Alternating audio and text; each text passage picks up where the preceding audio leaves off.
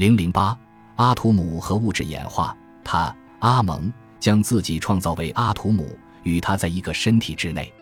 阿蒙大颂歌。这些智力活动按下了世界的物质演化的按钮，把意识放进了漂浮在无限的黑暗的努恩水域上的蛋或种子中。在赫利奥波利斯传统中，这个种子就是阿图姆神。此时，所有物质与神明融合在一起，混杂在一起而无法区分。阿图姆就像宇宙大爆炸开始时的起点，或就如他自己所言。我独自与死气沉沉的原始海洋努恩在一起，找不到可以站立的地方。第一代诸神尚未产生，但是他们与我在一起。官文咒语八十，阿图姆是全部之主，是同时象征着演化和演化完成的神明。阿图姆通常被描绘成人形，戴着上下埃及的双冠，也被描绘成猫鼬、圣枪狼、蜥蜴、蛇。抓着弓箭的狒狒或板弩鸟，有时候还被描绘成创世过程中从水中浮现出来的第一块土地。在晚上，他被描绘成公羊头的太阳神。在努恩中，阿图姆开始与无限的努恩水域交谈。我漂浮着，完全没有知觉，缺乏任何生气。正是我的儿子生命，这里指的是书神，他将构建我的意识，让我的心成为活的。官文咒语八十，努恩回应道：“吸入你的女儿马特，这里为太傅努特女神的化身，把她举到你的鼻子边上，以便你的意识能够存活。愿他们没有远离你。你的女儿马特和你的儿子叔，他的名字是生命，是你的儿子叔，他将把你举起。”官文咒语八十，需要对这次有趣的首次谈话进行解释。在创世的这一时刻。象征生命的书神与象征马特观念的泰夫努特神，都生活在阿图姆中，并作为阿图姆的一部分而存在。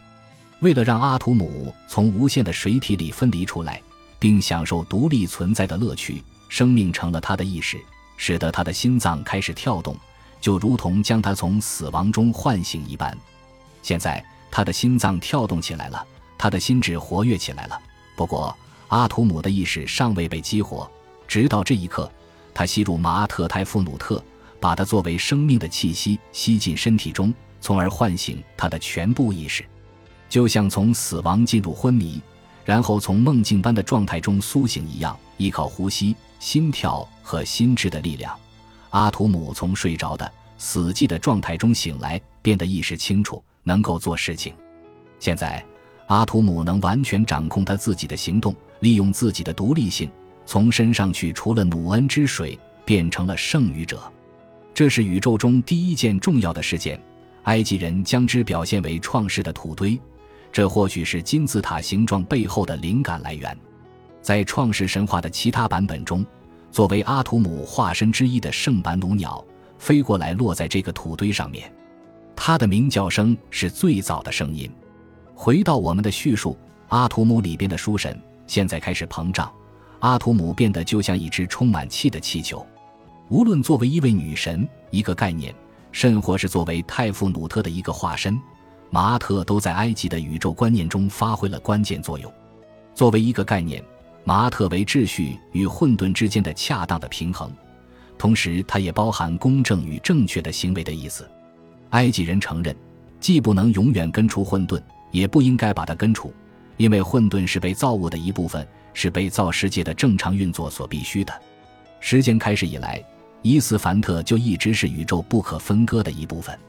然而，它并不是创世神造就的。创世神将自己与人类所行的伊斯凡特分离开来。我让每个人都像他的同伴，我不让他们去做伊斯凡特，使他们的内心摧毁了我所规定的事情。官文咒语一心一百六十，从诸神到法老和人类所有生物的目的。是确保秩序不被混沌颠覆。对埃及人而言，马特无处不在，破坏马特规则的人都会受到处罚，不论这些人知不知道马特的规则。诸神甚至也得依靠马特而存活，将马阿特视为他们的啤酒、食物与饮品。人格化的马阿特是一位头上顶着长长羽毛的女神，而这种羽毛也是象形文字中指代马阿特的符号。或许是因为马阿特与泰夫努特的关系，她也被称为拉的女儿，有时候还被描述为托特神的配偶。就是在自我创造的神阿图姆的身体内，我成长起来了；就是在他的脚里边，我长大了；就是在他的胳膊里，我成长了；就是在他的四肢里，我造出了虚空。官文咒语七十五，阿图姆现在演化成了被造的世界，变成了他希望的样子。在埃及的咒语中，常常歌颂这种自我创造的力量。我的身体在我自己阿图姆的手上诞生，我就是自我的创造者。正是按着我所希望的样子，我按照自己的心意创造了我自己。官文咒语七百一十四，赞扬阿图姆，他创造了天，他创造了所存在的一切，他升起来成了陆地，他创造了种子，一切之主。他生出了诸神，他是创造自我的大神。王灵书咒语七十九，